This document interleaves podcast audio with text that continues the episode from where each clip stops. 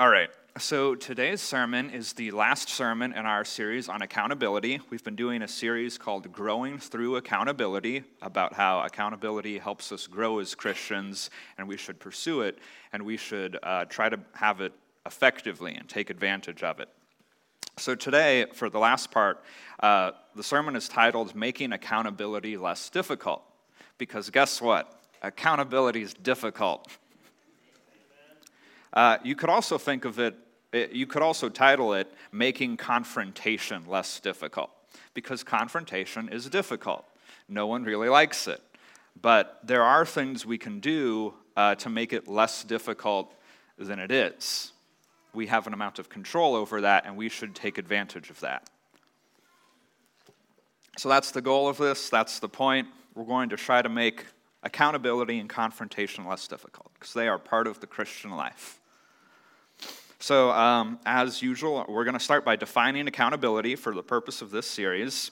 Uh, the definition for the purposes of this series, this is how we define accountability. Accountability means having a relationship with someone where you're open with them about the areas you're not doing well in, and they tell you hard truths that you need to hear. We all need that. That requires you being open with them, and that requires you being willing to receive correction and rebuke being willing to be confronted. And accountability should also include being open about areas that might not be problems currently, but that um, you know could be you suspect could become problems down the road. The the wise person sees adversity coming and hides himself. It says in Proverbs. Um, you know that's something we should talk about in accountability. So everyone has difficulty with being confronted. It's not just me, right? okay, good. I was, I was worried this sermon wouldn't be worth it if it was just me. but we all have difficulty with accountability and with being confronted. And I think, I kind of think that it's a particularly difficult thing for most people today. Um, and I think there's two reasons why it's particularly difficult for a lot of us. The first one is that we, a lot of us tend to view life, and especially correction, through a rejection mindset. And the second one is that we haven't been taught how to deal with rebuke that's difficult to hear, which is most rebuke. Um, you know, there's, there's ways to deal with it, but a lot of us haven't been taught how. So we're going to get into that today. So, first, let's talk about that first reason that I think makes accountability and confrontation more difficult. Uh, we have a rejection mindset a lot. So, what I mean by that, this is how I define a rejection mindset um, a rejection mindset means you interpret the actions and attitudes of others through a lens that makes you more likely to believe that others think more negatively of you than they actually do. I'm going to say that again. I probably could have worded it a bit better. But a rejection mindset means that you interpret the actions and attitudes of others through a lens that makes you more likely to believe that others think more negatively of you than they actually do. And most people alive today in America struggle with this, I think. And this definitely makes confrontation even more difficult than it otherwise would be. This definitely makes confrontation more difficult than it otherwise would be. So, some common examples of how this might play out. Um, I wrote two of them down. These are thoughts and feelings that we tend to think or think or feel things that are similar to. So the first one so and so didn't text me back. They're probably purposefully ignoring me because they don't like me. Right? It's easy to feel and think things similar to that. I think a lot of people struggle with this. Um, or so and so didn't look too happy when they corrected me earlier. They probably think I'm stupid. How many people have struggled with feeling or thinking something like that? I have. I think it's quite common. And it definitely makes confrontation more difficult than it otherwise would be, right?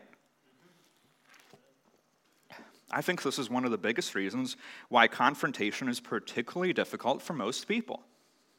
This is something we have to learn to, to overcome. We have to change our thinking on this. For me, um, a lot of it, when people would correct me, I would feel like they didn't like me. And that feeling was much stronger than there was reason for it to be.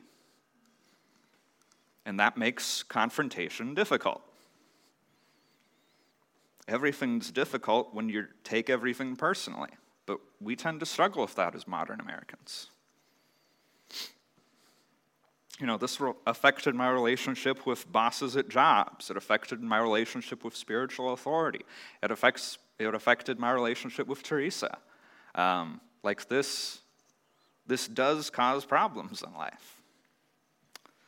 But it's something that we can grow out of, and by and large, I've largely grown out of it, but it, it takes time and effort. It takes concentrated effort. And it's worth putting the effort into because this, this will affect your relationship with spiritual authority, with your uh, bosses, with anyone really. But it especially affects how you handle confrontation and being rebuked or corrected. some quali- common qualities that tend to go along with a rejection mindset. Um, number one, you, you assume others think negatively of you without having proof that they do, which is very easy to do. The second common quality that I think is worth mentioning um, you are frequently worried about what others think of you. And three, uh, a third common quality um, that might be a sign that you struggle with having a rejection mindset. You feel like others uh, tend to be quite upset with you, even over small mistakes. These are signs that you struggle with a rejection mindset, which, you know, a lot of us do. I want to be surprised if more than 50% of the people in this room do. It's quite a common problem today. And at a it affects life, it affects discipleship, it affects confrontation, we're going to get into. So, I want to talk uh, particularly about how it makes confrontation more difficult, how a rejection mindset is harmful in regards to accountability. Number one, having a rejection mindset will often tempt us to respond to rebuke with accusation, with anger, with bitterness, or discouragement. You know, we want other people to care about us and to like us. And if, if we think that when they correct us, they're just being hateful and mean and that they really don't like us, it's natural to respond um, with anger towards them. And that's one of the reasons why confrontation and rebuke are difficult. So, having a rejection mindset often tempts us to respond to rebuke with accusation or anger or bitterness. The second way in which it's uh, a hindrance, having a rejection mindset tempts us to be afraid of being open with people and to avoid people who would give us a firmer rebuke. You know, sometimes we need a firm, clear rebuke about something. But if if we struggle with a rejection mindset, it's easy to want to avoid that and to just try to talk to people or have accountability with people who they're there. It's it's okay. You're you're the victim here. We can we can help instead of giving you a firm rebuke. Having a rejection mindset will tempt you to not want to be open with people. The third thing, um, the way it's a hindrance, having a rejection mindset makes rebuke more painful to listen to, and it makes accountability more difficult. Because if every time someone corrects you or rebukes you, you know, you feel like they hate you or they really dislike you, that's just going to make it more painful. But we can overcome this. This is a hindrance, and it says in Hebrews, You know, 13, we're to cast aside every hindrance, every encumbrance. This is definitely a hindrance and encumbrance, and it's something we need to cast aside if we struggle with it.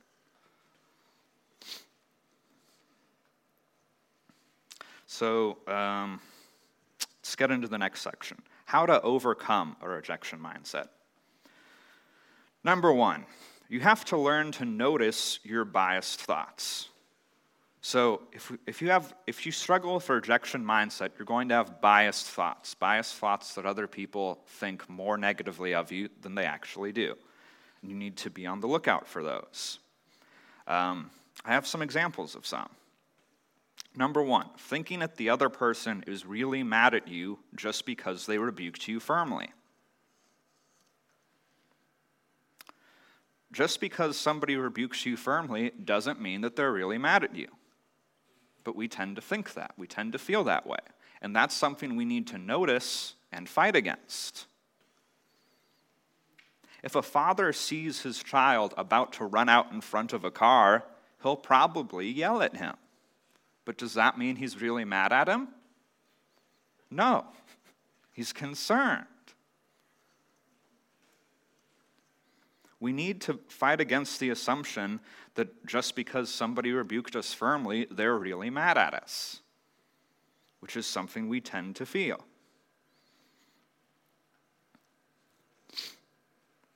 It could be the case, but you shouldn't assume that.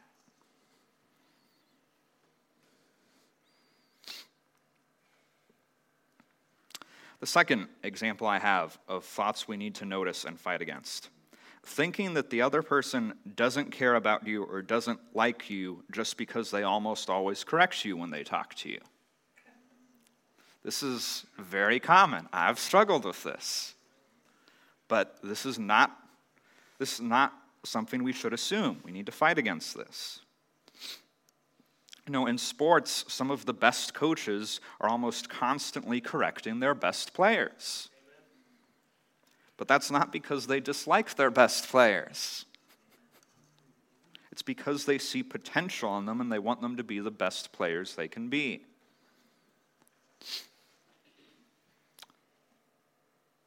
Just because someone rebukes you frequently doesn't mean they dislike you. That's not a good reason to think that. Jesus frequently corrected his disciples, whom he clearly cared about. Let's look at some examples of that. Uh, Matthew 8, 23 through 26. And when Jesus got into the boat, his disciples followed him. And behold, there arose a great storm on the sea, so that the boat was being swamped by the waves. But Jesus was asleep. And they went and woke him, saying, Lord, save us, we are perishing. And he said to them, Why are you afraid, O you of little faith? Then he rose and rebuked the winds and the sea, and there was great calm. Another example of Jesus correcting the disciples uh, Luke 9 51 through 56.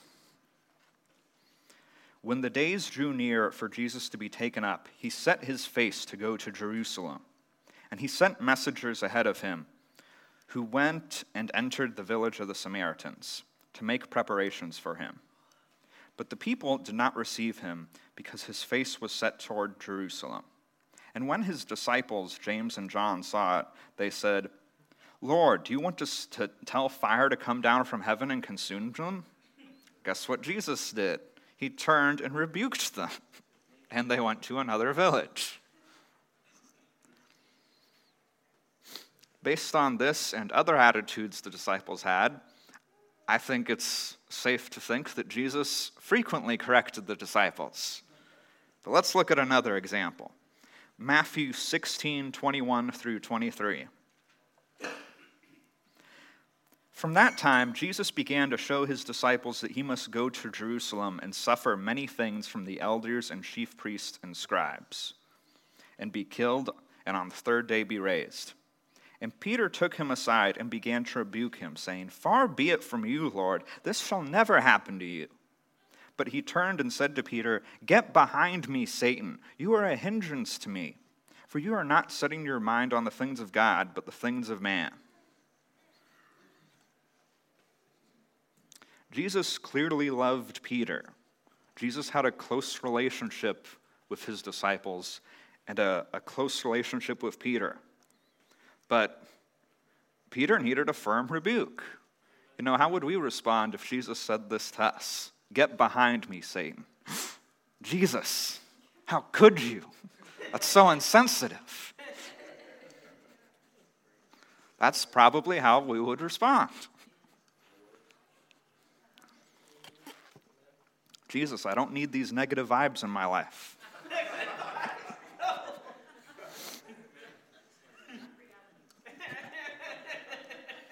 But Peter needed firm rebuke. The disciples regularly needed rebuke. And Jesus, who clearly cared about them and had a close relationship with them, frequently corrected them. And he loved them.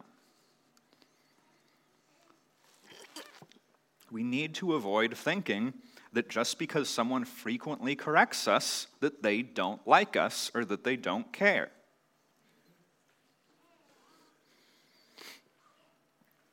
A person who cares about you would want to correct you if they thought you needed it, or else they don't care.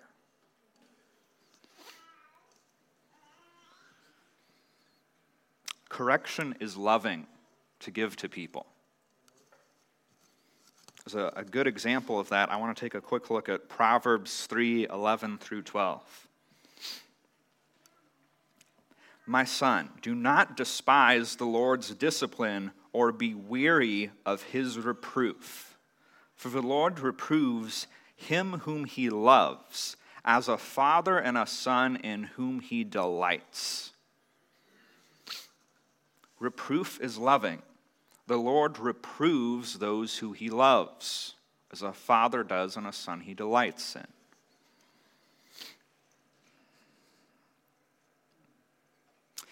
One thing I would really want us to get out of this verse is to kind of think of how it relates to spiritual authority. The Lord's reproof often comes through spiritual authority. God often gives reproof through people, specifically through pastors and disciplers. The reproof of spiritual authority is God's reproof. And we're told, we're encouraged to not be weary, not get tired of, not get sick of the Lord's reproof. That's something we need to remember. God encourages us to not get tired of or sick of his reproof because he loves us. And he's often going to reprove us through other people. And we need to not get tired of it or sick of it. And we also shouldn't assume that just because people frequently correct us that they dislike us. That is a bad assumption to make.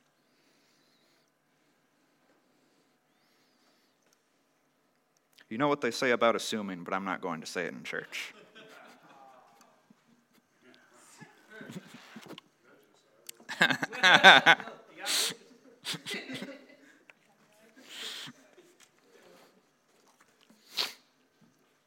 Another thing we tend to assume, um, you know, a biased thought we need to look out for. Expecting that the person with whom you have accountability with will get really mad at you if you're open and honest with them about the areas you're not doing well in. This is easy to think. Most of us have had this, where we have something that we know we should tell a pastor or a discipler or someone we have accountability with, and we're scared to do it. We're scared of what their response is going to be. I've been there. But we shouldn't be assuming, you got to watch out for your assumptions. We shouldn't be assuming that they're going to respond by getting really mad.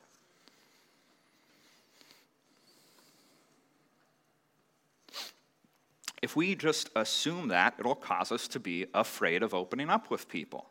It'll cause us to be afraid of being honest with people. It'll also make you more likely to get angry at them because you're assuming they're going to be angry at you. And it's easy to respond to the anger of others towards you with anger towards them. It'll keep you from trusting them.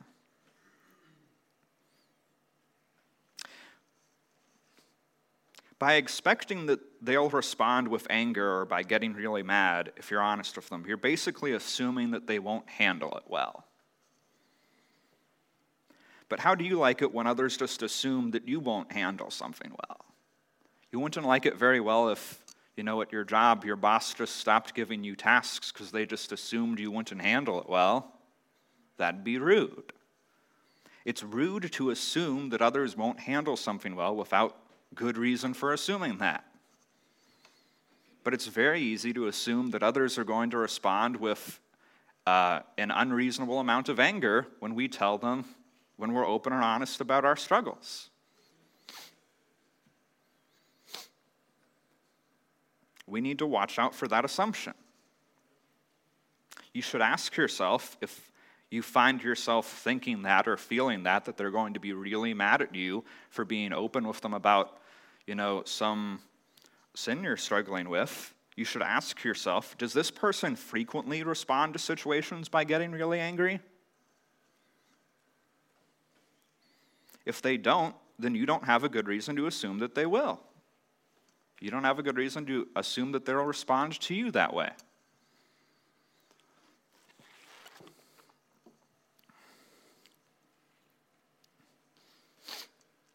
Another biased thought that we need to look out for uh, thinking that if a person is mad at you, then they don't care about you.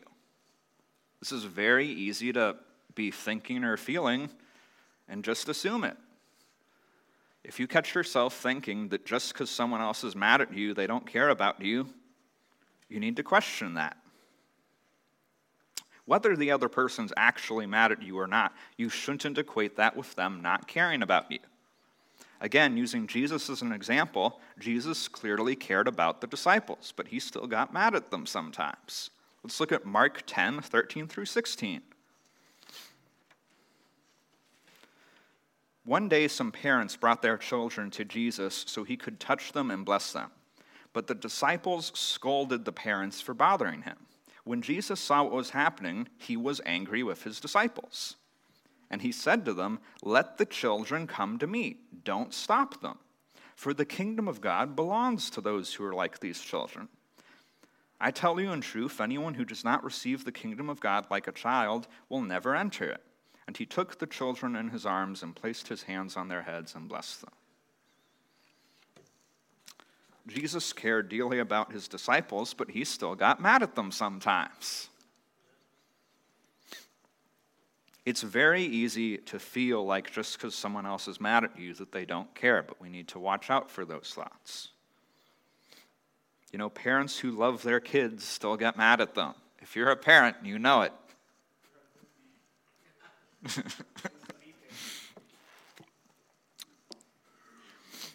Spouses who love each other still get mad at each other. But, anyways, um, you know, the first way to overcome having a rejection mindset, you have to be on the lookout for biased thoughts. You have to notice them. The second thing you have to do um, is you have to fight against biased thoughts when you have them. David, we can go to the, uh, the bullet point slide for that. If you notice that you struggle with biased thoughts like these frequently, you should spend some time trying to come up with counter arguments to the thoughts of rejection that you commonly struggle with.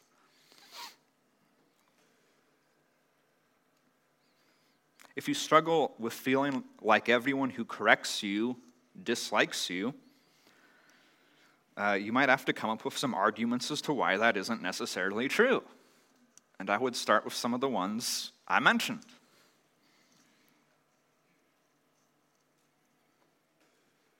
I would recommend that if you struggle with this, you take some time to write a list of arguments and then you have some for when you need them. You need to be purposeful about setting yourself against biased thoughts.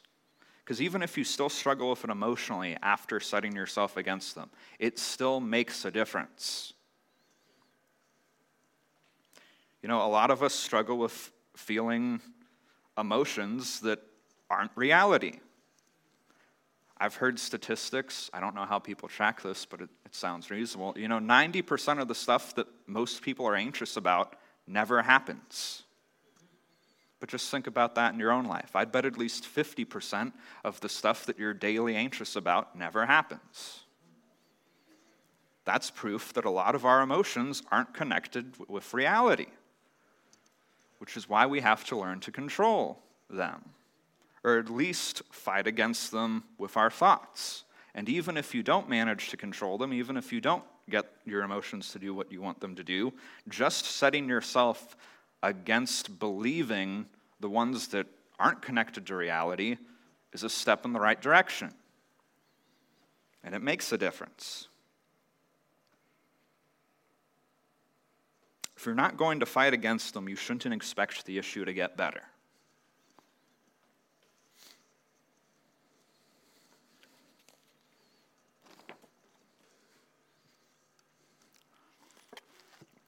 The third point I have um, if you have an accountability relationship with someone and you struggle with feeling like they don't care about you or they dislike you or they're almost always mad at you, I would recommend considering talking it out with that person. You know, check yourself to see if your thoughts are biased and fight against your biased thoughts. But if you have a discipler or a pastor or an accountability partner and you feel like they don't care about you or they dislike you or they're almost always mad at you, you should talk to them about it. You should tell them what's bothering you.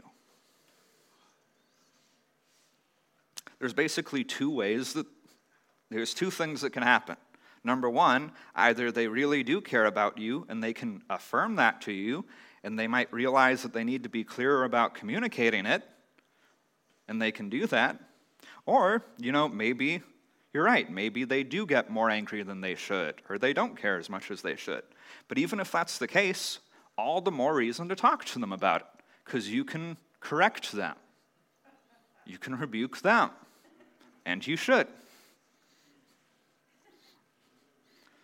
But either way, talking to them about it is a good thing to do. This can make a real difference. When Teresa and I were dating, I had to talk to Teresa about this a number of times. I felt pretty insecure about our relationship when Teresa and I were dating. And we had to talk about it a number of times. But talking about it eventually made it way better.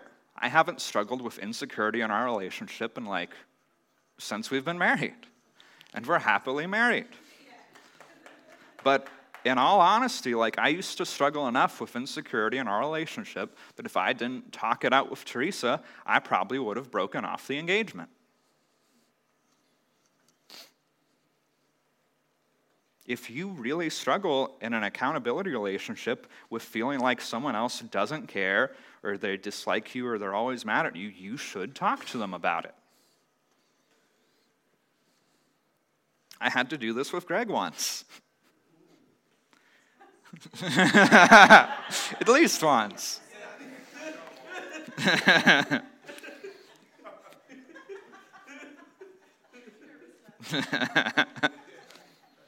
but it, it really did make things better. I was getting to the point where I was starting to struggle with bitterness. But biblically, when you're struggling with bitterness and you're having a hard time forgiving the person, you should talk to them about it. If they're a Christian, if they're a brother or sister in Christ. And in, you know, all the cases where I've done this with someone, it really helped the relationship. A number of times I can say quite confident the relationship wouldn't have gone well if I didn't do this, because I probably would have grown more bitter. So, um, you know, the second reason why confrontation and accountability tend to be difficult is we haven't learned how to handle rebuke well. So, I have a section on how to deal with rebuke when it's difficult. And if that's most of the time, that's fine. but we need to know how to handle rebuke when it's difficult. I've got five points on how to handle rebuke when it's difficult. Number one, use scripture to encourage yourself.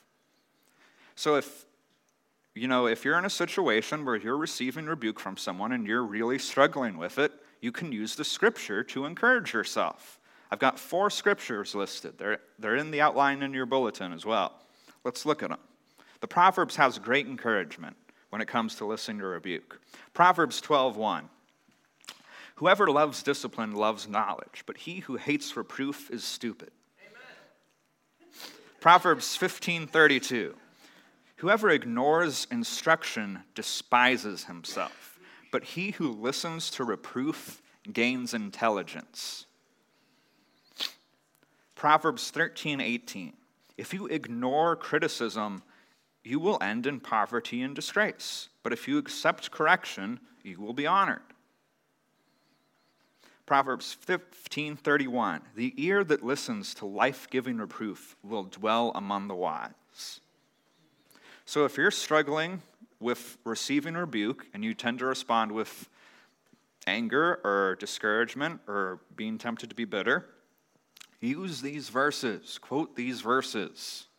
These are powerful encouragement. They make a difference. Number 2, determine to evaluate without personal bias, uh, evaluate the correction without personal bias, and apply it if it's correct. You know, the reproof, the, if it's coming from another human, it probably is, then it might be correct, it might not be. That person might be hearing from God and they might not be, and you have to evaluate that. And you have to do your best to do it without bias. But making the determination to do so the resolve to say, even though this rebuke is painful, I'm going to evaluate it without bias and apply it if it's correct, even if it's painful to apply. Having that resolve will make a difference. Resolve to evaluate it without bias and to apply it if it's correct. Number three, if you have a disagreement with the other person about it, talk it out with them. You know, if, if you have a pastor or a discipler and they're, you know, giving you a rebuke and you don't agree with them, and you just pretend that you do because you don't want to offend them, and then you ignore what they have to say, that's rude. but it's easy to do because you can avoid confrontation, which we tend to not like. You're allowed to disagree with them, even if they're spiritual authority, or you're allowed to have a different opinion.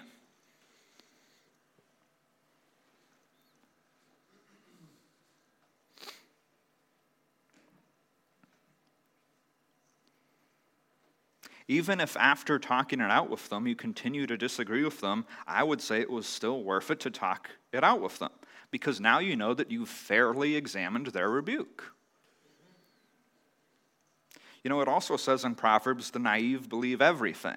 So we know by that, comparing Proverbs to Proverbs, that when it says to accept rebuke, it doesn't say always listen to all rebuke all the time and always apply it no matter what.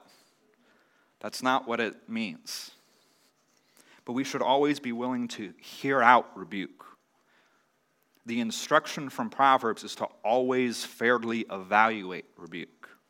If you're not willing to fairly evaluate it, there's a problem in your heart.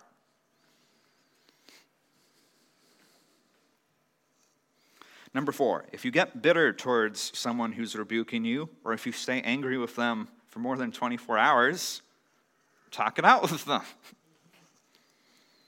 Confrontation is biblical, just FYI, if this series hasn't conveyed that already. Let's look at Ephesians 4:26. Be angry and do not sin, and do not let the sun go down on your anger. You know, we talked about a few sermons ago in the uh, Balance and Relationship series that anger is biblical. It's fine to be angry. But we shouldn't be staying angry with someone for more than 24 hours. Do not let the sun go down on your anger.